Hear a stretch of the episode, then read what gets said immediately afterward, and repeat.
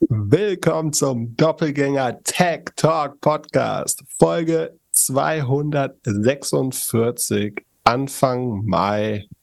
Pip, dein Traum ist wahr geworden, ist einen Bot, einen OMR-Bot. Ah, das ging schnell. Also, Raphael hatte die Idee am Wochenende und hat sich schon ein bisschen dran gesetzt und hat dann nach unserer Podcast-Folge ein wenig weitergespielt. Und jetzt, wenn ihr das hört, könnt ihr auf doppelgänger.io slash OMR gehen, Link in den Show Notes, und mit dem Bot rumspielen. Hast du schon rumgespielt? Ich, ich schlage als äh, Namen chatomr.com vor. Ähm, jetzt muss er sich spalten reservieren. Äh, ich habe noch nicht rumgespielt, nee. Ähm, ich äh, wäre auch vorsichtig. Ich befürchte, man muss den nochmal nachtrainieren, den Bot. Äh, ja, also ich, ich, ich habe ganz persönlich das Gefühl, da könnten sich noch einige Termine verschieben. ähm, also, wer, wer, äh, und auch den Kalender kann sein, gut sein, dass du den nochmal ein bisschen adjustieren musst, den du bastelst gerade. Also ja. kleiner kostenloser Servicehinweis. Wenn ihr zu OMR fahrt, schaut euch auf jeden Fall nochmal am Vorabend oder so, falls ihr euch Pläne gemacht habt, was der Profi macht sich natürlich vorher schon seinen, seinen eigenen Laufzettel, äh, wann er wo muss, zu welcher Masterclass und so. Na, na, stopp, stopp, und, stopp, stopp. Der Profi hat den. Geil, das ist heute die Folge, wo du mich unterbrichst, finde ich gut. Ja, klar. Der heute Profi, machen wir alles andersrum. Der Profi, ich mache auch die Earnings heute. Äh, der, der, der, der Profi hat ganz klar sich den Kalender runtergezogen, den Doppelgängerkalender auf doppelgänger.io slash omr und ist bestens informiert, weil, weil hoffentlich irgendjemand am äh, Dienstagmorgen nochmal alle Termine checkt. Und im Zweifel genau.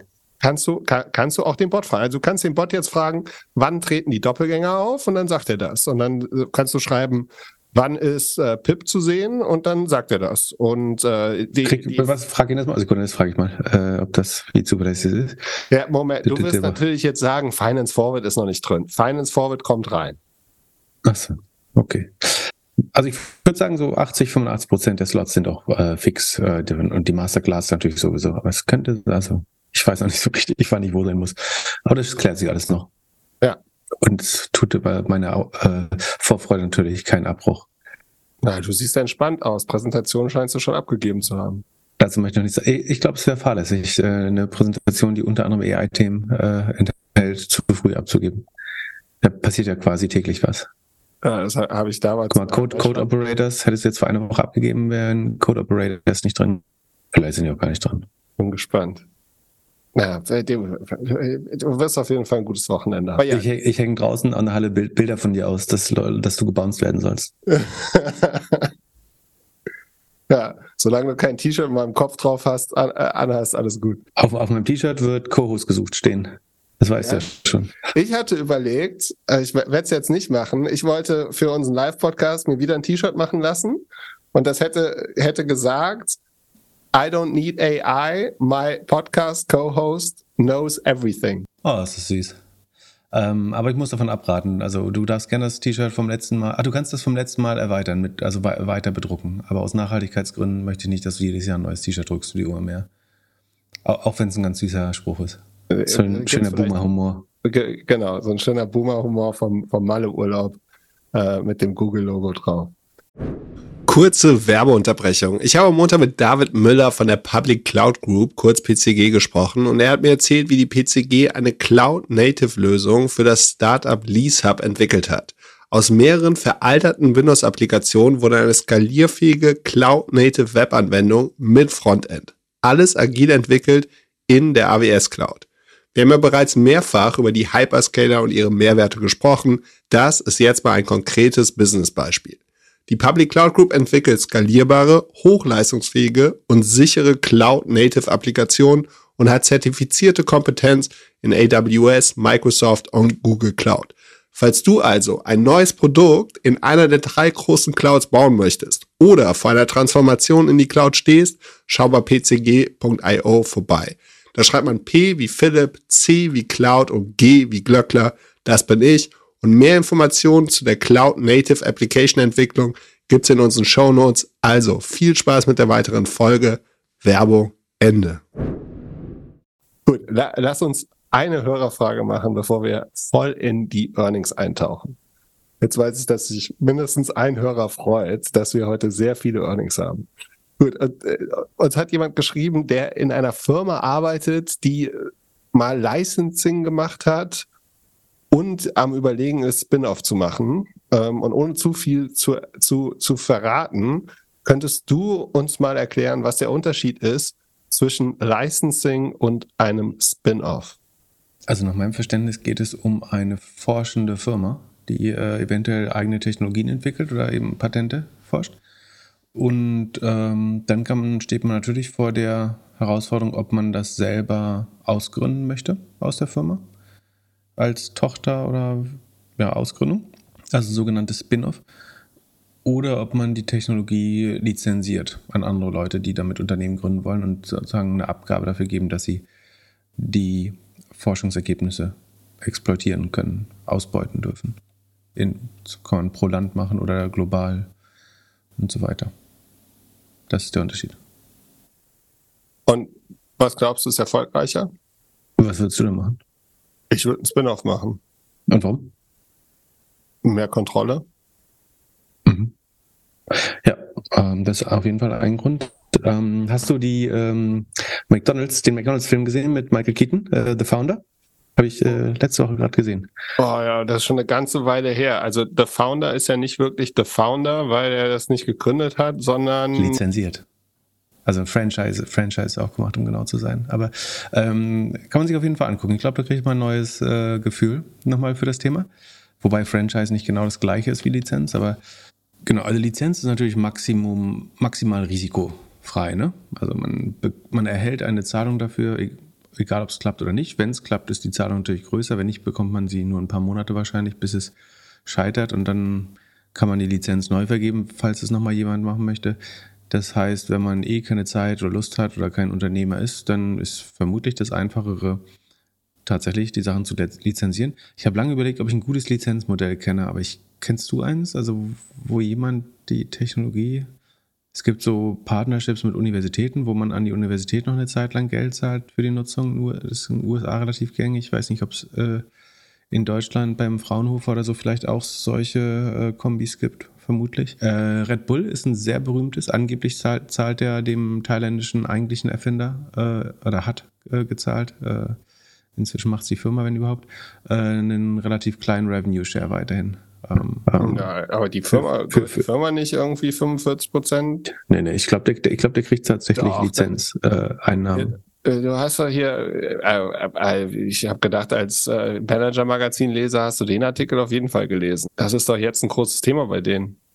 Erzähl mal, habe ich noch nicht ja. mitbekommen. Klär mich auf, mach mal hier News. Ich meine, dass der, der Sohn äh, übernimmt doch jetzt und der muss sich jetzt äh, vor dem Shareholder erstmal beweisen. Also es ist da jetzt irgendwie so eine ganz äh, große Taktik, wie, wie das jetzt in Zukunft, äh, wie die Firma in Zukunft geführt werden kann. Sekunde. Ach krass. Dem haben 51 Prozent gehört. Das war mir nicht klar. Drittreichster Mensch Thailands mit 5 US-Dollar. Ach krass, der hat die Mehrheit an Red Bull gehabt. Ja, immer noch. Habe ich was gelernt. War, wusste ich, ich dachte, der kriegt nur eine Zahlung. Okay, also dann ist das auch kein erfolgreiches Lizenzmodell. Wobei das ist ja fast eine indirekte Lizenz. Also nee, er hat eigentlich ein, was hat er eigentlich gemacht? Ähm, eigentlich hat er äh, ein Spin-off gemacht und jemand beteiligt für das Management, sozusagen mit 49 Prozent. hat der nicht eine ähm, ähnliche Sache gemacht, die man normalerweise macht, wenn man. Der soll mal Servus TV, Servus TV zumachen. Ja, aber äh, also hat er nicht was ähnliches gemacht, was man als europäische Firma machen würde, wenn man nach China geht oder nach Dubai oder so, dass du ein 50-50 Joint Venture machst und das dann in einem anderen Land, also umgedreht? Genau, äh, das war, äh, ich weiß nicht, ob es immer noch so ist, aber es war lange Zeit in Dubai so, dass du einem lokalen Prinz. Emirati ähm, im, Zweifel ähm, 51 Prozent geben müsste an der Firma. Äh, China weiß ich nicht genau, wie es war, aber ich glaube, in den Emiraten war es so, dass ähm, damit die mehrheitlich in der Firma rum. Also wenn du ein Mercedes-Autohaus aufmachen willst, musst du, glaube ich, 51 Prozent irgendjemandem geben, der dort ansässig ist. Ja. Oh, ich habe schon wieder okay, vergessen nicht weiter. Also, ist nicht dein Ernst. Doch, wir laufen jetzt. oh Gott,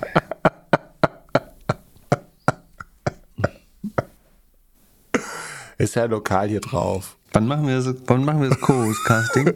Was eigentlich bei der Umfrage? Achso, das wollte ich nochmal sagen, dass du diese Umfrage so denkbar dumm gestellt hast, dass sie zu keinem Ergebnis geführt hat. Das hast du, glaube ich, mit Absicht gemacht, um sie zu sabotieren. Das hat doch kein Mensch verstanden. Doch, das hat jeder verstanden. Niemand hat von ich, 75, ich jetzt mehr. Niemand hat von 75, 25 geredet und keiner weiß, wer Philipp und wer Pip ist. Das machen wir mal irgendwann.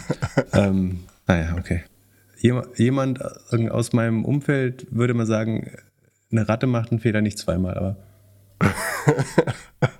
ich aber ich hoffe, das, das, bringt uns Glück, dass wir jetzt zwei Jahre sicher sind vor auf Fehleraufnahmen. Na gut, also, falls ihr die, die Qualität von Philipp Glückler nicht so geil fand, das war, weil er bisher nur mit Zoom aufgenommen hat. Ähm, und ab jetzt kriegt ihr einen High Definition Audio.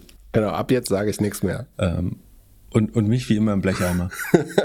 ähm, nee, nee, du, du machst heute die Mehrheit. Ich, äh, ich unterbreche dich nicht und du machst die Mehrheit. So, also wir brauchen, äh, ich, ich kenne kein tolles Lizenzmodell. Ich, ich kenne ein paar Leute, wo Leute Erfindungen verkauft haben, aber nicht, da ist weder der Lizenzgeber noch der Lizenznehmer mit erfolgreich geworden. Aber in unserer Community gibt es bestimmt Leute, die Cases kennen. Da kann die, der Cloud-Schwarmintelligenz mal wieder arbeiten für uns. Also Vorteil ist, du hast, wenn du es selber ausgründest, mehr Kontrolle. Ähm, du bist Schmied deines eigenen Glücks. Ähm, und ich glaube, dass die Erfolgswahrscheinlichkeit auch größer ist, weil selbst unter gleichen Bedingungen die Lizenz geht ja quasi an ein Unternehmen, an ein Unternehmen, das wie ein stiller Teilhaber ist. Also es kriegt, sagen wir mal, 5% des Umsatzes.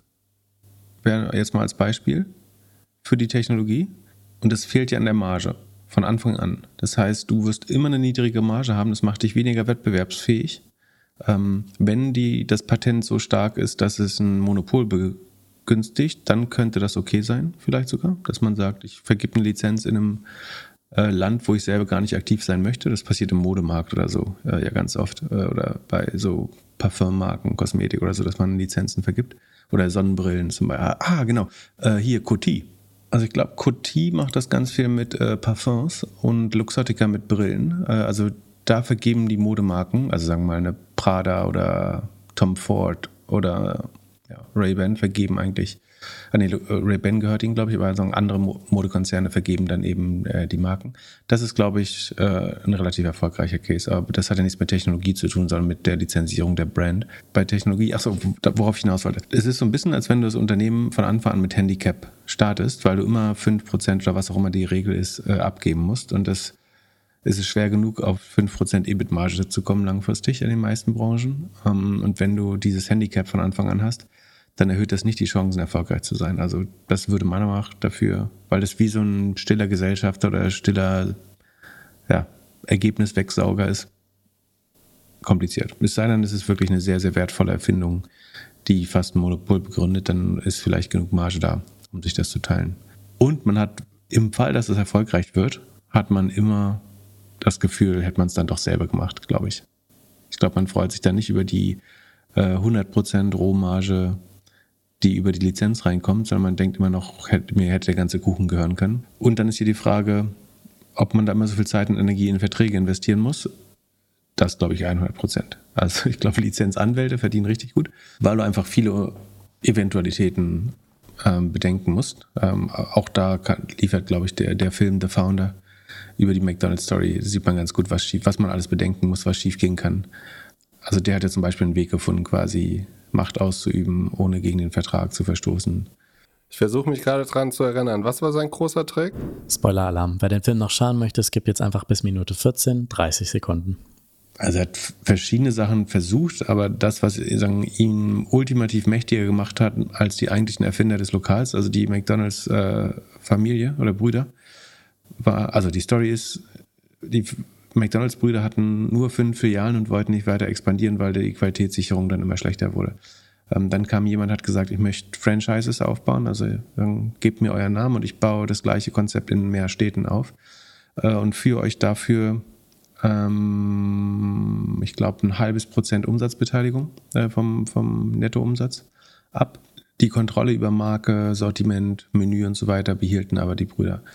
Und was der Croc heißt er, glaube ich, wenn ich mich richtig erinnere, dann gemacht hat, ist, dass er die Grundstücke, also dass er gesagt hat, er gibt den Franchise-Nehmern nur die Lizenz, wenn sie auf einem Grundstück bauen, das McDonalds-Restaurant dass er ihnen sozusagen zuteilt und dass sie von ihm leasen müssen oder mieten müssen. Und äh, dadurch hat er die Kontrolle über die, die Restaurants letztlich gehabt und eine zusätzliche Einnahme, äh, aus der er mehr, deutlich mehr nochmal bekommen hat, als er sich vorher teilen wollte mit den äh, eigentlichen Gründern.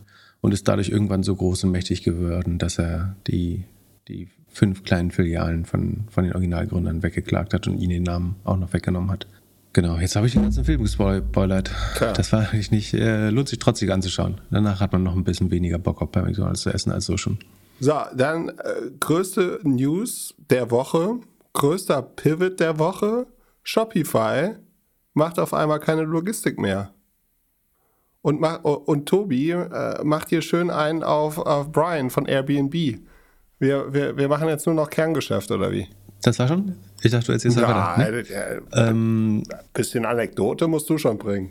Was vergleichbar ist mit Airbnb ist unter anderem, dass sie 20 Prozent der Leute gehen lassen dafür. Ähm, Shopify zieht sich genau aus der Offline-Logistik zurück. Also man hat ja aus strategischen Gründen, als Kapital günstig war, beschlossen, wir bieten äh, nicht nur die Shop-Software, Payment und so weiter, das ganze digitale Marktplatz an, die Shop-App, sondern auch ähm, Offline-Logistik, Brick-and-Mortar-Warehouses ähm, und gehen damit ganz klar in die Konkurrenz zu ähm, Fulfillment bei Amazon und Walmart und so weiter. Und diese Sparte verkauft man jetzt an Flexport. Ähm, zuvor hatte man Deliver gekauft unter anderem dafür und integriert. Ähm, das verkauft man jetzt an, äh, wie gesagt, an Flexport. Und äh, Sekunde, das, also Flexport wird von ähm, Dave Clark, dem ehemaligen Amazon, ich glaube Consumer-Chef sogar, äh, oder auf jeden Fall von einem Ex-Amazon-Angestellten geführt. Und sie hatten auch noch so eine Robotics Operation, also sagen, ähm, automatisierte Warenhauslogistik.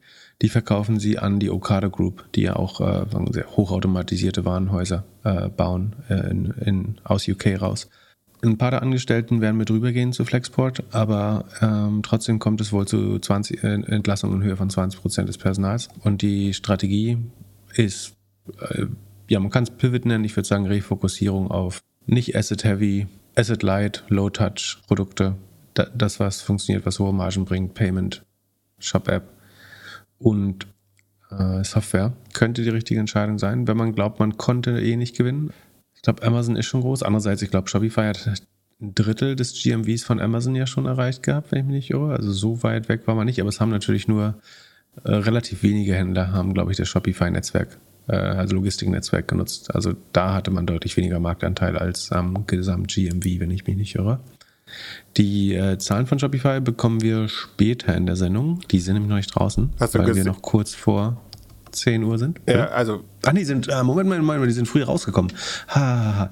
Wir können die, wir haben die sogar schon. Ja, aber ich wollte gerade ähm, sagen, also, äh, Disclaimer. Siehst wir, mal, wie wir, durch den Willi. Ja. Ich, ich erfahre halt mal, wie das ist, ständig unterbrochen zu werden. Das ist ganz gut. Disclaimer: Wir nehmen am Donnerstagabend auf, weil Pip am Freitag einen anderen Podcast aufnimmt und am Reisen ist. Deswegen ist nicht so, ist alles neu. Stimmt. Äh, äh, ist nicht alles so up to date. Aber wenn ich hier sehe, äh, also Spotify plus fast plus 26 Prozent. Ja, guck mal bei Shopify. Nein, du meinst äh. schon Shopify. Du hast Spotify gesagt gerade. Ähm, genau. Äh, das Lustige ist, sie haben unter anderem wegen äh, der Sonderankündigung ihre Zahlen auch früher. Die waren eigentlich für heute Abend gescheduled, also für Donnerstagabend, after the well, nach dem, nach dem Börsenschluss und haben die jetzt mit der Entlassungsmitteilung aber schon früher rausgeben. Deswegen sind sie schon auf wundersame Weite im Sheet, nur dass ich das schon wieder vergessen habe, weil ich zwischendurch 3000 andere Sachen gemacht habe. Aber, also spätestens am Samstag in zwei Tagen, wenn ihr das hört, könnt ihr dann im Sheet nachschauen. Ähm, wir können die Ergebnisse ja mal kurz anschauen. Der Umsatz von Shopify, also das GMV, also das äh, sogenannte Gross Merchandise Value oder Volume, äh, das über den Marktplatz oder über die Shopify-Plattform im weitesten Sinne gehandelte äh, Warenvolumen ist um 15 Prozent gestiegen auf knapp äh, 50 Milliarden, eher 49,57 Milliarden. Äh, Im Vorjahr waren es noch 43 äh, Milliarden, also schon ganz ordentlich, äh, was darüber geht. Aus ihren Software Subscriptions hat Spotify, äh, Shopify 382 Millionen erlöst. Das sind 11 Prozent mehr als im Vorjahr. Und aus den Merchant Solutions, das sind dann größtenteils volumenabhängige Provisionen, haben sie, die sind 31 Prozent gewachsen auf 1,1 Milliarden. Und so ist das Gesamtwachstum dann 25 Prozent gegenüber dem Vorjahr. Also eigentlich gar nicht so schlecht, wenn man überlegt, wie schlecht es eigentlich anderen Händlern gibt, dass Amazon Eigengeschäft gar nicht mehr wächst, Amazon Fulfillment, was waren das? 17 Prozent? Ich weiß nicht. Ich möchte jetzt, wenn ich einen Reiter wechsle, finde ich nie wieder zurück zu Shopify. Ähm, aber auf jeden Fall wachsen sie eigentlich relativ schnell, ähm, muss man sagen. Insbesondere bei den Merchant Solutions. Wobei da auch das, das Logistik, der Logistikumsatz reinfällt. Das heißt, das wird jetzt im nächsten Quartal wahrscheinlich negativ sein. Und die Kosten wiederum, die Kunde, achso, und der Gross Profit ist aber stark gesunken von 53 auf 47,5. Und äh, man sieht, der größte Anstieg ist interessanterweise bei den Subscription Solutions. Nee, da ist sie stabil. Nee, bei Merchant Solutions, äh, Entschuldigung, bei Merchant Solutions ist die Marge weiter gesunken. Ich glaube, das ist auch der Grund, warum man sich trennt. Äh, was ist der große Unterschied? Subscription Solutions ist Software letztendlich. Das ist die Shopify Shop-Plattform, äh, die Shop-App als Marktplatz und die, der, der Payment-Dienstleister. Da kommt man auf eine 78% Rohmarge äh, und die ist sogar im Steigen begriffen. Bei den Merchant Solutions rutscht die Rohmarge immer weiter runter. Die war mal 45, ist jetzt vor einem Jahr war sie noch 43, jetzt ist sie 37 Prozent. Das ist wahrscheinlich steigende Lohnkosten ähm, in den USA. Ähm, vielleicht Unterauslastung, weil man zu viel Ressourcen aufgebaut hat. Ähm, das wissen wir nicht genau.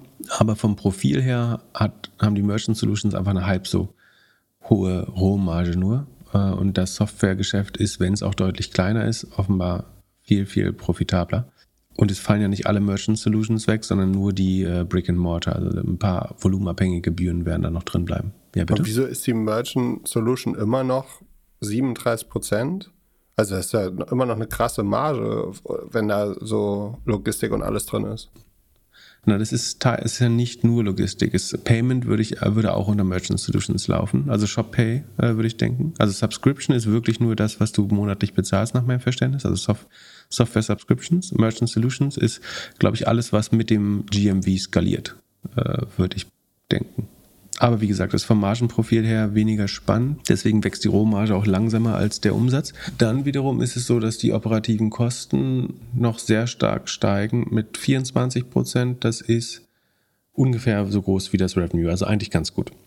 Trotzdem verschlechtert sich die Marge aber deutlich. So, jetzt müssen wir rausfinden, warum das ist. Das liegt am schlechteren Rohertrag. Genau. Also weil der Gross Profit ähm, oder die äh, Rohertragsmarge sich verschlechtert von 53 auf 47,5 Prozent insgesamt äh, gemixt. Ähm, und die, Kost, die operativen Kosten, die ja nach der Rohmarge hinzukommen, genauso schnell wachsen wie der Umsatz. Ähm, aber sozusagen am Umsatz die verbleibende Rohmarge, die schrumpft weg und dadurch verschlechtert sich das Ergebnis von minus 8% Marge auf minus 13% Marge. Ähm, und man rutscht immer tiefer in die roten Zahlen, nachdem man ja im letzten Jahr insgesamt äh, mal 270 Millionen ähm, operatives äh, Ergebnis schon gemacht hat. Ähm, da ist man weit von entfernt. Die letzten vier Monate, äh, vier Quartale, also im letzten Jahr, hat man fast eine Milliarde US-Dollar nach Gap verloren. Nicht so schlimm ist, dass der operative Cashflow noch positiv ist äh, im Moment, aber äh, auch das kann sich ändern. Jetzt muss man sehen, wie die Zahlen aussehen. Ja, da wird es dann Restrukturierungsaufwendungen ähm, geben, eventuell Goodwill Impairment, also dass der Goodwill abgeschrieben wird. Äh, muss man ein bisschen schauen, wie die, wie die nächsten Ergebnisse genau aussehen. Genau, aber operatives Ergebnis ist 193 Millionen im Minus, davon 135 Millionen Share-Based Compensation, aber aber andererseits muss man sagen, wie gesagt, GMV wächst 15 Prozent, so schlecht ist das gar nicht. Revenue wächst 25 Prozent, aber die, die Margen verschlechtern sich eigentlich alle. Äh, von daher musste man da schon was machen, denke ich. Und das wäre natürlich ein schöner Mode gewesen, hätte man das Offline-Logistiknetzwerk aufgebaut als Konkurrenten äh, zu Amazon oder Gegenhypothese. Ähm, aber das macht sich einfach deutlich einfacher in einer Zeit, wo Geld günstig ist. Und ähm, jetzt ist es einfach deutlich schwerer, das zu bauen und die Fokussierung auf hochprofitable Bereiche äh, erscheint sinnvoll. Wenn man davon ausgeht, dass die Total OPEX über oder fast eine Milliarde sind, wären diese 20% Personalentlassung Na gut, das sind vielleicht in der Logistik auch ein bisschen die günstigeren Jobs, die da gehen müssen. Aber es sind ja auch Entwickler äh, entlassen worden. Aber das ist natürlich ein relevanter Einspareffekt, den man dadurch hat, wenn man, da würde man halt bestimmt 100, 150 Millionen im Quartal allein sparen durch diese Entlassung. Es fällt natürlich auch Umsatz weg, aber muss man mal sehen, wie die Zahlen aussehen, wenn man sie sich äh, nach den Verkäufen oder Dekonsolidierung oder wie auch immer man das nennen möchte, dann wieder anschaut. Und ich habe so verstanden, dass Shopify jetzt 13% von Flexport gehören. Oder ungefähr so. Hättest du gerne Anteile von Flexport? Genau, Grund ist, dass Flexport, glaube ich, selber ja noch VC finanziert ist, äh, wenn ich mich nicht irre. Sekunde. Ja, ich hoffe jetzt nicht, dass du nach einer Aktie von denen suchst. Nee, nee, ich glaube nicht, dass sie an der Börse sind. Äh, also sie sind VC und Fremdkapital finanziert, sind zweieinhalb Milliarden reingeflossen. Also in Andreessen Horowitz ist da drin, DST, Founders Fund, Softbank, Softbank Vision Fund, ähm, KKR Debt Financing und so weiter. Genau, die sind noch nicht an der Börse. Die wären bestimmt, sagen, wenn das Klima besser wäre, demnächst mal gegangen, aber sind jetzt natürlich äh, weit davon entfernt. Aber ja, weil sie eben noch keinen kein liquiden Stock haben, also noch nicht an der Börse sind und äh, sagen, Geld knapp ist und sie sich selber finanzieren müssen, haben sie in dem Fall natürlich Aktien getauscht. Das heißt, Shopify muss jetzt darauf hoffen, dass Flexport möglichst, möglichst wertvoll wird. Ob ich äh, Aktien an den haben wollen würde, mh, hm, Logistik ist schon ein großer Markt und äh, ich muss davon ausgehen, dass das gut gemanagt wird von äh, Dave Clark. Das kommt so ein bisschen darauf an, wie Flexport bewertet wurde in der Transaktion. Ich würde das natürlich die Shares nicht auf der Softbank Vision Fund Bewertung kaufen wollen. Wenn die Multiples irgendwie angepasst sind an die derzeitigen Gegebenheiten, ist es, glaube ich, eine Firma, an die ich langfristig glaube, ja. Es handelt sich hierbei nicht um Anlageberatung. Man sollte aufgrund des Gehörten keine Kaufs- und Verkaufsentscheidungen zu Aktien und anderen Wertpapieren treffen. Es besteht immer das Risiko eines Totalverlustes. Solltet ihr dennoch aufgrund der Informationen im Podcast handeln, handelt ihr stets auf eigenes Risiko und wir können unmöglich für etwaige Verluste haften. Alles könnt ihr auch nochmal unter doppelgänger.io slash Disclaimer nachlesen. Dann lass uns weiter mit Earnings machen. Was hast du uns noch mitgebracht? Ähm, wir haben Fastly, das ist der kleine hässliche Bruder von Cloudflare, die noch nie so richtig auf dem äh, grünen Pfad gekommen sind. Da habe ich nur eine Frage. Ja, Wachstum über oder unter 20 Prozent? Unter, warum? Ja, weil du das, glaube ich, letztes Mal angemerkt hattest. Dass ich glaube, dass es unter sein wird? Ja, das ist immer. Da, da Woher weißt du das denn noch? Du, suchst, ah, du nutzt jetzt hier diese Doppelgänger-Suchmaschine? ich habe hab tatsächlich reingehört, kurz, und, äh, und geschaut, was du, was du wohl am Aussetzen hast an deinem, an deinem schlechten Bruder von, von Cloudflare. Aber das ist ja ein lustiger Use Case der, der Doppelgänger-Suchmaschine jetzt, dass man einfach gucken kann, was ich die letzten Mal über Fastly ja. gesagt habe. Das ist natürlich praktisch. Das sollte ich vielleicht selber mal benutzen. Na, wie auch immer. Ähm, es ist kein Geheimnis, dass ich die, die Aktie nicht besonders äh, liebe oder wertvoll finde. Ähm, nicht, weil ich Fastly nicht mag, sondern einfach, weil es einfach nicht funktioniert von den Zahlen her. Es wächst, also es hat im vergangenen Jahr so im Schnitt noch eigentlich so 22 Prozent Wachstum hinbekommen. Jetzt sind wir im ersten Quartal 23, aber nur bei 15 Prozent. Ähm, also das geht runter. Die Rohmarge sieht ganz gut aus. Da scheint man ein bisschen dran zu schrauben. Man hat offensichtlich Entwickler gehen lassen. Die, Marke, die Ausgaben für Forschung und Entwicklung sinken um 7,4 Prozent. Marketing steigt leicht. Ähm, General Admin sinkt auch um 13 Prozent. Insgesamt hat man dreieinhalb Prozent Kosten eingespart. Das heißt, die Ertragslage verbessert sich sogar leicht, weil man 15 Prozent gewachsen ist und dreieinhalb Prozent Kosten eingespart hat. Aber das heißt in dem Fall, dass man von minus 61,5 auf minus 40 Prozent operative Marge fällt. Und da braucht man jetzt keine Rule of 40, um zu verstehen, dass man mit 15% Wachstum und minus 40% operativer Marge relativ lange braucht, um irgendwie auf einen grünen Zweig zu kommen. Grüner Zweig war es, nicht grüner Pfad, genau. Und das war eigentlich immer schon so bei Fast, dass sie zu langsam gewachsen sind und zu unprofitabel waren. Ähm, gut ist das, der operative Cashflow ist tatsächlich nur noch minus 9 Millionen im Q1. Ähm, also da fällt gar nicht, also so viel Cash blutet aus der Firma nicht raus. Aber hinzu kommt dann eben Share-Based Compensation in Höhe von 28 Millionen äh, nochmal und dadurch wird man eben verwässert. Ich glaube 4, 5 Prozent im Jahr, genau 4,8 Prozent wurde man im Vergleich zum Vorjahr verwässert. Also es werden neue Optionen rausgegeben an Entwickler und oder an alle möglichen ähm, Positionen, die in dem Unternehmen arbeiten.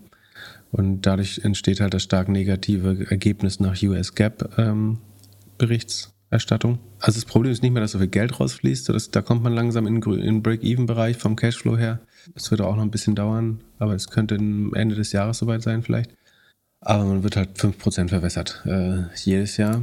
Ähm, das Wachstum, wie gesagt, wird tendenziell eher langsamer.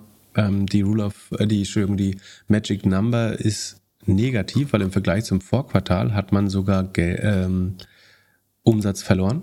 Also gegenüber dem Vorjahr ist man um 15% gewachsen. Gegenüber dem Q4 hat man aber 2 Millionen Umsatz verloren sogar. Ähm, das heißt, so, es könnte sich hier so, eine, so ein lokales Maximum bilden und im Moment ist man eigentlich gar nicht mehr auf dem Wachstumspfad. Von daher schwer. Ich wundere mich immer wieder, warum Leute das besitzen wollen. Wie, wie ist, hat die Aktie reagiert? Minus 12 Prozent fast. Das war 1,5 Milliarden wert. Lustig. Äh, auf ein Jahr sind die aber 47 Prozent im Plus. Auch Wahnsinn. Obwohl es kompletter Schrott ist. Ah, ne, Year to Date war das, Entschuldigung. Year to Date ja. ist ja alles im Plus. Nee, auf einem Jahr sind sie 30 Prozent im Minus. Äh, und selbst auf fünf Jahre haben sie 50 Prozent, oder seit IPO sind sie 50 Prozent unter Wasser. Vom Höhepunkt haben sie über 90 Prozent verloren. Ja, mehr Zeit würde ich dem auch gar nicht widmen wollen eigentlich. Ähm, Dann lass weitermachen. Was hast du noch dabei? Wir haben außerdem äh, HubSpot hat reported gestern. Das scheint positiv gewesen zu sein. Plus 7%. Genau, das würde ich nach den Zahlen auch sagen. Also Wachstum ist auf dem Niveau des Vorquartals mit rund 27 Prozent. Das ist natürlich langsamer als im Vorjahr, aber wenn man überlegt, wie alles, was Cloud und Software ist, gerade ähm, kämpft und das HubSpot jetzt auch keine blutjunge Firma mehr ist, sind äh, 27 Prozent Wachstum eigentlich ganz gut. Die Marge verschlecht nee, Marge verbessert sich. Also Gross Margin ist 86 Prozent, das ist brutal gut. Äh, also Non-Gap sind das wahrscheinlich fast 90 Prozent. Genau, 86 Prozent äh, nach 84 Prozent im Vorjahr, auch das war schon gut. Wie, wie gesagt, brutale Rohmarge, richtig, richtig, richtig gut. Dementsprechend viel kann man auch weiter für, für äh, operative Ausgaben ausgeben, Marketing plus 27 Prozent. Insgesamt wachsen Kosten aber um 39 Prozent. Das ist eigentlich ein bisschen viel, wenn man bedenkt, dass der Umsatz nur mit 27 Prozent wächst. Aber da die äh, Rohmarge eben so schön expandiert, ist es tatsächlich so, dass man gar nicht so weit in die roten Zahlen rutscht dadurch. Äh, man hat einmalige Restrukturierungsausgaben von 28 Millionen. Dadurch wird das Ergebnis ein bisschen schlechter, aber ansonsten wäre man ungefähr auf Vorjahresniveau. Ähm, ohne die Restrukturierung hätte man die Marge sogar verbessert. Das wird aber, äh, also obwohl die operativen Kosten ein bisschen zu schnell wachsen, durch die Margenverbesserung bei der Rohmarge kann man sich das leisten. Rule of 40 sind sie weiterhin drin, also da kratzen sie so immer brutal. 40,03 ist die Rule of 40, also wirklich grenzwertig. Magic Number auch 0,54, das ist jetzt noch nicht so, wo man meckern kann, aber gerade wenn man überlegt jetzt im Kontext der aktuellen Zeit, ist das eigentlich auch gar nicht mehr so schlecht. Von daher ganz gute Zahlen. Hätte ich auch erwartet, dass die leicht im Plus sind. Ähm, 7% ist schon ganz ordentlich.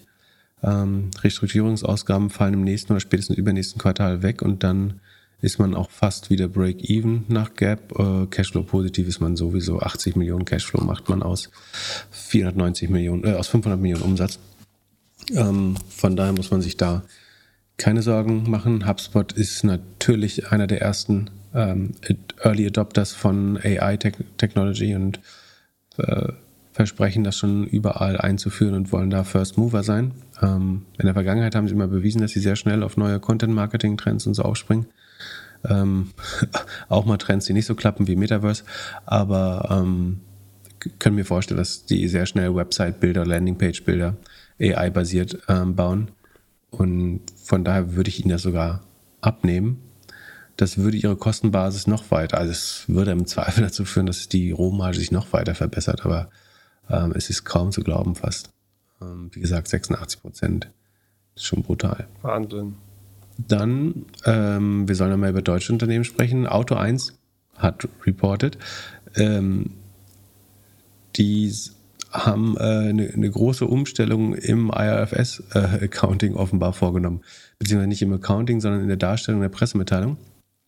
Und zwar ähm, reportet man äh, alle Zahlen, die, Sekunde, äh, müssen wir aufpassen, ähm, sind es alle Zahlen?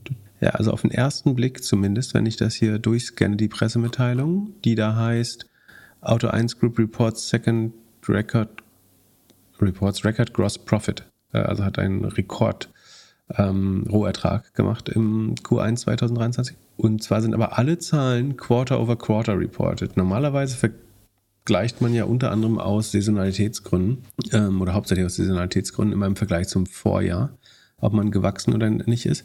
Und weil sich die meisten Zahlen aber gegenüber dem Vorjahr, also ich kann mal vorlesen, ähm, verkaufte Einheiten, also das sind Autos, die Einheiten, sind von 170 auf 157 Millionen gesunken. Revenue ist von 1,638 Milliarden auf 1,5 Milliarden gesunken. Ähm, Rohertrag ist leicht gestiegen, wie Sie richtig sagen. Rohertrag pro Auto hat sich auch verbessert. Adjusted EBITDA ist weiter negativ, aber auch halbiert immerhin der Fehlbetrag. Number of Units sold in Retail ist von 14,5 auf 18 gestiegen, das ist gut. Merchants ist Number of Units sold von 155 auf 139 gesunken. Gegenüber dem Vorjahr sind insbesondere Revenue und verkaufte Autos gesunken, aber man reportet dann eben den 4% Anstieg zum Vorquartal. Da war es nämlich noch schlechter als dieses Quartal. Und so sind fast alle Zahlen eigentlich dann positiv. Die Aktie ist auch positiv. 24,47% in den letzten fünf Tagen. Ja, ich meine, dass das ich meine, das adjustierte EBITDA, was soll man. Also prinzipiell, der, der Verlust wird eingeschränkt und ihr Retail-Geschäft scheint ganz gut zu laufen, das muss man schon sagen. Äh, dementsprechend schlecht läuft auch das, das Merchant-Geschäft, ähm, wo man weniger Rohertrag macht. Aber ich finde es schon nicht, nicht ein Schuldeingeständnis, aber na, also es schafft nicht Vertrauen im Markt, wenn man auf einmal sagt, wir vergleichen hier alles mit dem Vorquartal statt mit dem Vorjahr. Das macht halt niemand so. Manchmal macht man beides, wenn es, es gibt Industrien, in denen beides Sinn macht, aber zu sagen, wir vergleichen jetzt alles gegen mit dem Vorquartal, weil im Vergleich zum Vorjahr sehen wir echt doof aus, hm. finde ich komisch. Aber sie richtig ist, sie haben Rohertrag gesteigert äh, und das e, negative adjustierte EBITDA, ähm, das nicht 100% aussagefähig ist, natürlich ähm, verbessert. Vielleicht schauen wir uns irgendwann mal genaue Zahlen an. Äh, noch äh, sind sie, glaube ich, im Sheet nicht drin. Von daher ähm, gehen wir jetzt nicht so tief rein. Und dann, achso, Peloton können wir noch machen. Die sind auch schon früh genug rausgekommen. Haben Sie da 40.000 Fahrräder auf Lager? Äh, das reicht nicht, glaube ich. Sekunde. Hast, wo hast du das her? Auch aus der letzten Folge? Na klar, ich bin gut vorbereitet. Jetzt, wo ich 50, äh, 75 Prozent der Werbeeinnahmen bekomme. du, Jubisch. Die, die Umsätze aus Connected Fitness Products, also aus dem Verkauf von Fahrrädern, sind auf 324 Millionen um 46 Prozent gegenüber dem Vorjahr gesunken. Ähm, gegenüber vor zwei Jahren waren es im Q1 noch das drei, mehr als das Dreifache, über eine Milliarde. Jetzt sind wir noch bei 320 Millionen.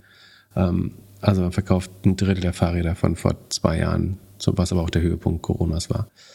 Ähm, die Subscription Revenues sind allerdings 15 Prozent höher als im Vorjahr, äh, immerhin bei 425 Millionen ungefähr.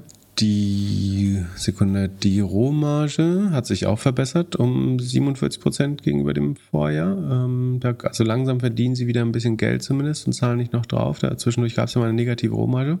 Beim Hardware-Geschäft verliert man weiterhin Geld.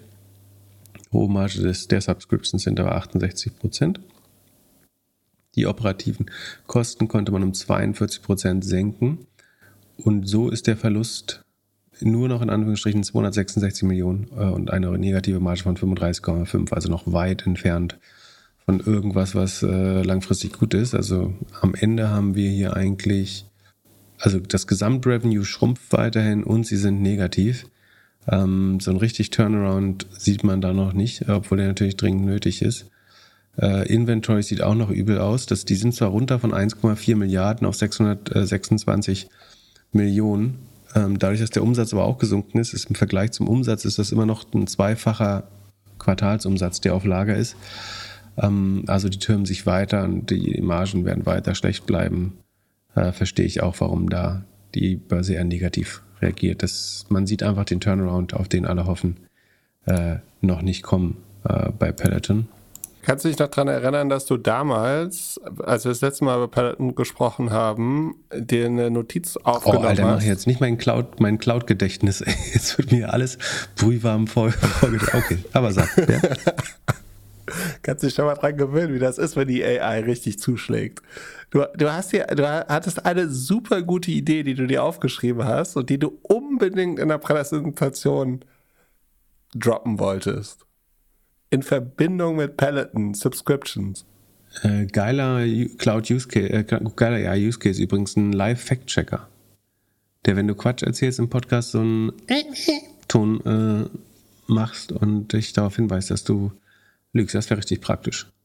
Was eine Idee äh, für, für welche Präsentation? Ich gehe davon aus, für die, die du nächste Woche hältst, aber da war das Thema noch nicht so eingegrenzt.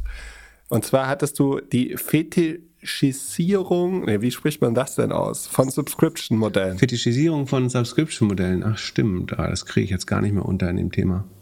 Ja, könnte man schön zeigen, glaube ich, wie sich die Subscription-Multiples den Marktplatz-Multiples annähern. Bin mir relativ sicher, dass man das abbilden kann.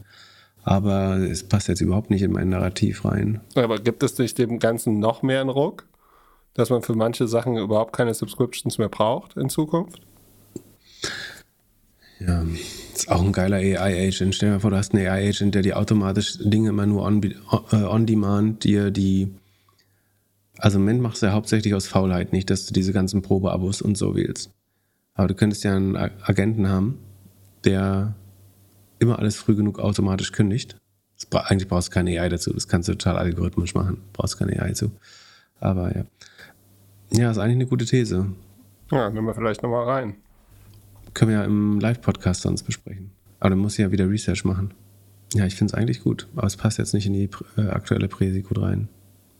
Aber du kannst mir beim nächsten Mal dran erinnern. Ist das jetzt in diesem Podcast besprochen werden? Das heißt, beim nächsten Mal durchsuchen würdest du es wiederfinden? genau, in, drei, in sechs Monaten, nee, drei Monaten, wenn wir das Earnings noch machen. Wenn, wenn Peloton bis dahin nicht pleite ist, erinnere ich mich vielleicht wieder dran. Aber äh, Peloton ist natürlich auch ein Ausreißer. Obwohl, nee, das Subscription-Business ist nur im Fort. Also eigentlich das Subscription-Business ist, wenn man so will, total gesund. Das Problem ist einfach nur, dass in den letzten fünf Quartalen dass der Verkauf der Produkte 5 Milli äh, 500 Millionen Verlust gemacht hat, für, um das Subscription-Business zu bauen. Und dass man außerdem noch äh, 500 Millionen Marketing reingesteckt hat äh, im Jahr. Nee, mehr sogar 700 Millionen im Jahr. Und vorher bis zu einer Milliarde in Marketing gesteckt hat. Naja, irgendwo bringen wir schon mal unter. Und äh, dank der, der Podcast-Suchmaschine können wir jetzt immer sagen, wir haben es immer schon gesagt. Ja. Also ich kann es dann präsentieren, wenn es sich schon alles kristallisiert hat. Und dann kann ich sagen, aber wie man nachvollziehen kann, auf, wie heißt das? Potpot, nee, wie ist denn die Adresse nochmal? Nee, verraten wir nicht. Verraten wir nicht. Macht unsere Domain so. kaputt. Ist zu gut? Zu gut. Okay. So, ich glaube, das war. Jetzt müssen wir warten, bis die Börse schließt, damit wir weiterreden können. Ah, nee, Datadog hat auch schon. Sekunde. Ich glaube, Datadog habe ich auch schon. Von denen erwarte ich ja immer gute Zahlen. Oder mit anderen Worten, die gehören in PIP-Index. Ach nö. Genau. Was denn? Laufen tatsächlich auch. Ich hatte jetzt gehofft, wenn sie PIP-Index sind, dass es dann tiefrot wird, aber nee, plus 14 Prozent. Ja, Sekunde, ich guck mal kurz, ob ich die Display. Ja, äh, ich habe eine Position, äh, 5,5 Prozent ungefähr meines Depots, äh, so als Disclaimer.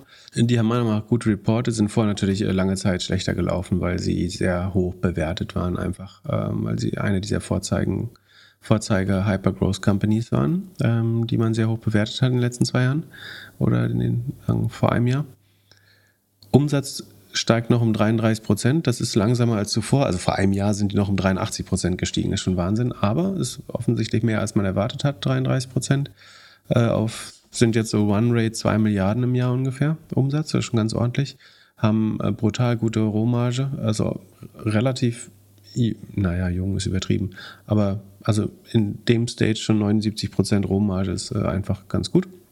Ähm, Problemchen ist, dass die Kosten aber auch noch um 50% steigen. Also ähm, Marketing geben sie 42% mehr aus. Ähm, RD äh, rund 50, ja, 50 mehr, also insgesamt rund 50% OPEX-Steigerung. Und da helfen die 33% Revenue-Steigerung dann gar nicht so viel. weil man dadurch jetzt erstmal ähm, das Ergebnis verschlechtert.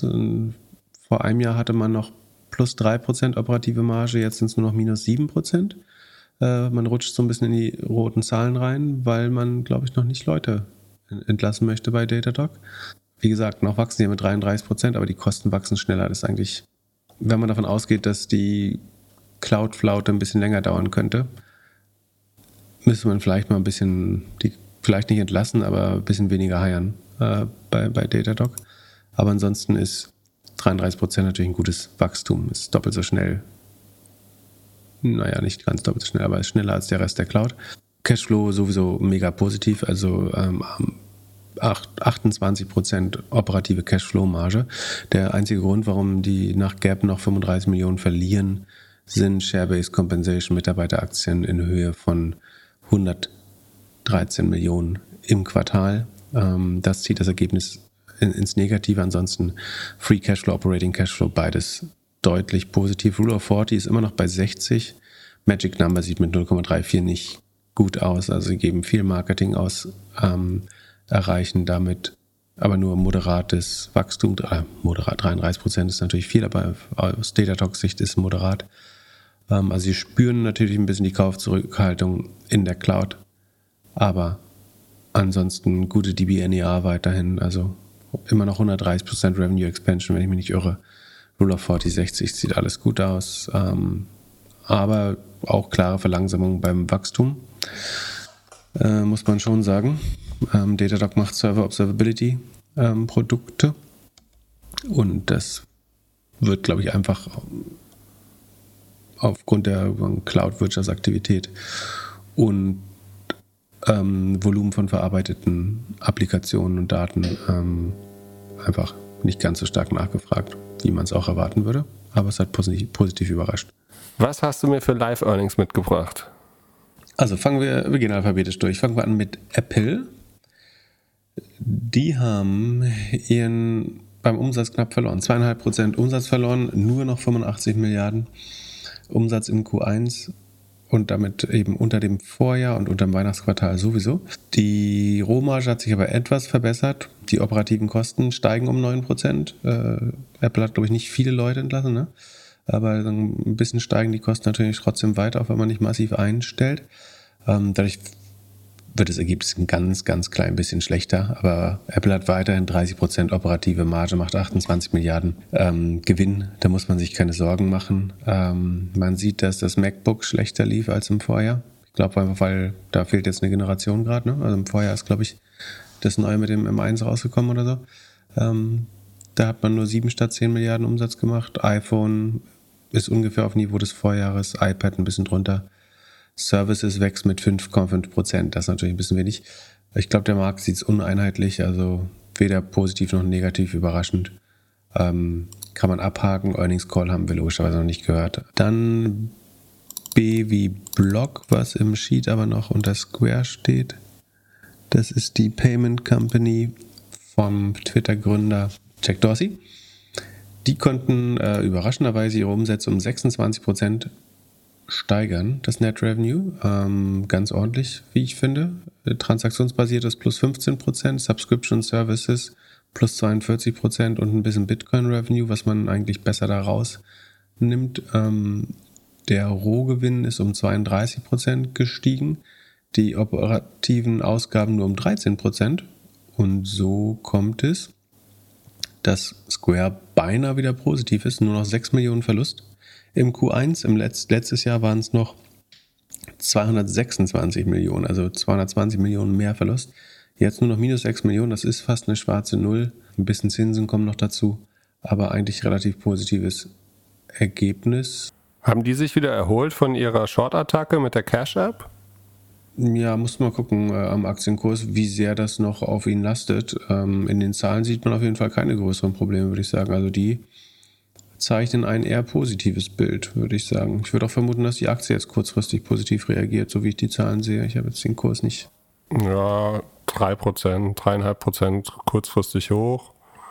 Jetzt After Hours, wenn man sich die letzten sechs Monate anguckt, dann eher minus 3,5% Und man sieht schon, ich meine, wann war das? Ende März, dieser, dieser, diese Short-Attacke?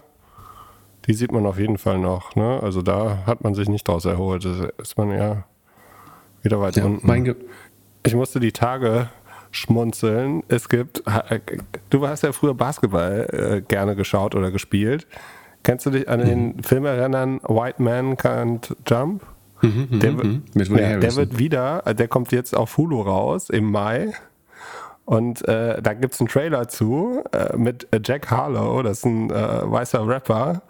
Und der spielt irgendwie und da ist auch kurz so, hey, wie soll ich dir das Geld überweisen? In, mit welcher App? Und dann irgendwann so, du siehst eher so aus wie so ein Cash-App-Typ.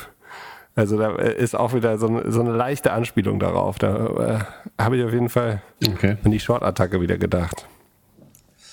Ja, also ich Vertrauen ist übertrieben, aber äh, Hindenburg Research hat schon echt viel gute Arbeit gemacht. Ähm, ich kann es nicht einschätzen. So wie es dargestellt war, äh, normalerweise muss man es nicht so überzogen darstellen, wenn man gute Beweise hat. Ähm, aber ich will auch nicht sagen, dass man es ausschließen kann. Also muss man selber überlegen. Zum, also Disclaimer, ich habe ich noch, ich weiß gar nicht, Sekunden, doch, ich habe natürlich noch. Irgendwo Blog. hast du da noch 1000 rumliegen, glaube ich. 700 hm, steht hier. Ähm, jetzt kann ich nicht mehr sagen, wie viel Prozent sind ähm, Genau. So, das war Blog. Dann machen wir noch Fortinet. Äh, die hattest du, glaube ich, nicht auf dem Papier, aber äh, ansonsten, aber wir können auch Bookings machen. Wenn äh, Sekunde, Blog Booking, eigentlich so, ja, nee, kommt äh, BLO. Nee, Booking können wir noch, dann, wir bleiben alphabetisch. Ähm, Booking 40% mehr Umsatz als im Vorjahr. Gewinn 450 Millionen nach zuvor 174 Millionen. Also Booking fährt sich langsam wieder auf den Vor-Corona-Modus hoch oder fast darüber. Ähm, läuft gut. Die, ähm, das Gross Booking Volume im Merchant-Geschäft ist um 81% gestiegen, im Agency-Geschäft um 20%. Eigentlich ganz ordentlich, aber die Börse war nicht so äh, positiv überrascht. Ich verstehe nicht so richtig, warum. Ob sie was Schlechtes zum Ausblick gesagt haben. Die Zahlen selber finde ich eigentlich einigermaßen gut. Das äh, Sekunde, was mussten sie die ja ich finde es gute Zahlen. Wundert mich ein bisschen, äh, dass die nicht besser betrachtet werden. So, dann machen wir jetzt Fortinet. Fortinet, also Booking ist Booking.com, ist klar. Und Fortinet ist ein Hardware, ein ja, Cybersecurity oder Security Provider mit einem gemischten Hardware- und Software-Produktgeschäft. Ähm, die wachsen um 32 Prozent. Also um Fortinet muss man sich meistens keine Sorgen machen. Ähm, sind wie eine Maschine durch die Krise gekommen, wachsen weiter mit 32 Prozent. Wirkt überhaupt nicht, als wenn der, äh, dass die Wachstumsdynamik nachlässt, äh, wenn man ehrlich ist. Äh, die Gross-Rohmarge hat sich verbessert, nochmal um zwei Prozentpunkte auf jetzt fast 76 Prozent, äh, auch richtig gut. Kosten wachsen nur mit 24 Prozent, also langsamer, schöner operativer Hebel. Ergebnis hat sich fast verdoppelt, 81 Prozent hoch von 150 auf 273 Millionen. Ähm, Cashflow positiv sind sie sowieso wie blöde. Also sie machen aus, also fast 50 Prozent des Quartalsumsatzes im ersten Quartal kommt als Free Cashflow sofort wieder rein ähm, weil sie sehr früh bilden können. Ähm, es gibt genug aufgestaute Billings noch, also zukünftiges Revenue ist ja ein Indikator. Inventories deuten so ein bisschen darauf hin, dass sie hm, vielleicht ein bisschen zu viel produziert haben, aber noch auf sehr moderatem Niveau, nicht, nicht alarmierend. Sieht sehr gut aus. Wünschte ich, hätte, ich wünschte, da hätte ich ein bisschen äh, mehr zugelangt. Äh, leider. Aber also, ich habe es ja öfter mal in meinem äh, Cybersecurity-Körbchen, wenn man Cybersecurity investieren will. Das ist keine Empfehlung. Aber wenn man das möchte, dann ist Fortinet sicherlich eine Aktie, die da äh, reingehört. So, was kommt noch? Coinbase hast du vergessen. Ach so, genau. Ja, Alphabet ist nicht so meine Stärke. Ähm, Coinbase äh, auch überraschend gut. Ähm, ich bin, ich habe hier muss mir dreimal die Augen äh, abwischen, aber sieht ganz gut aus. Trading-Volumen ist nur auf dem Niveau des Vorquartals mit 145 Milliarden, aber und das Transaction Revenue ist äh, 63% unter dem Vorjahr sogar. Aber die Kosten, die haben ja ein, ordentlich Personal entlassen. Also das Personal ist runtergegangen von 4,5, also 4.500 auf 3.500. Ähm, und das sieht man in den Kosten relativ klar. Die äh, operativen Kosten sind 48% unterm Vorjahr. Und das Revenue ist nur in Anführungsstrichen 34% unterm Vorjahr. Ähm, da haben vor allen Dingen das Interest Income, ne? also da auf die Guthaben kriegt ähm, Coinbase jetzt natürlich Zinsen und kann die anlegen. Und das sind immerhin 241 Millionen im Jahr. Das ist ganz ordentlich, äh, weil da ja viel Assets under Management liegen noch. Und so kommt es, dass man 770 Millionen äh, Revenue macht und ähm, in Anführungsstrichen nur noch 9,5 Millionen Kosten. Die hatten zwischenzeitlich ja mal fast eine Milliarde Fehlbetrag. Jetzt sind es nur noch 123 Millionen. Das ist für Coinbase-Verhältnisse fast wenig. Ähm, minus 16 Prozent operative Marge. Also wenn Krypto noch ein bisschen anzieht, sind die fast wieder positiv. Cashflow positiv sind sie, Sekunde, ich würde vermuten sowieso. Ja, Cashflow positiv sind sie sowieso und zwar deutlich. Also da scheint der Turnaround zumindest sich anzudeuten, würde ich sagen. Äh, würde ich auch vermuten, dass ein leicht positives Ergebnis ist. Ich hätte fast mit einem äh, stärkeren Gericht, also ich war sehr positiv überrascht. Die, die wirklich deutliche Entlassung, also da muss man Brian Armstrong so ein bisschen Lob aussprechen, dass er da beherzt äh, entlassen hat, zeigt sich sehr schnell in den Zahlen und ist vielleicht auch für die Kultur das Richtige gewesen. Bin gespannt, ähm, wie es weitergeht. Aber ja, hier steht After Hours plus 8%. Achso, ja, plus 8, ja, das ist ja ganz ordentlich. Äh, verdient. Könnte ich mir auch vorstellen, dass es noch zweistellig wird. Obwohl sie jetzt, äh, ja, und, und jetzt, wenn sie irgendwie, auf welche Insel gehen sie jetzt? Wollen noch raus? Bermudas, Bahamas, ich weiß immer nicht, Bermudas, Bahamas. ähm, naja, da wo die Krypto-Boys äh, halt hingehen. Ja, aber also vorher hatten sie 550 Millionen Minus gemacht, jetzt sind es noch 124. Das ist echt ganz, ganz gut äh, Schulden abgebaut, das falsche Begriff, also ganz gut Verluste abgebaut. Ähm, wie gesagt, aber allein der Zinsgewinn sind 230 Millionen, die da sehr, also ein fetter Rückenwind von hinten. Das macht es ihnen natürlich einfacher, kommt gelegen.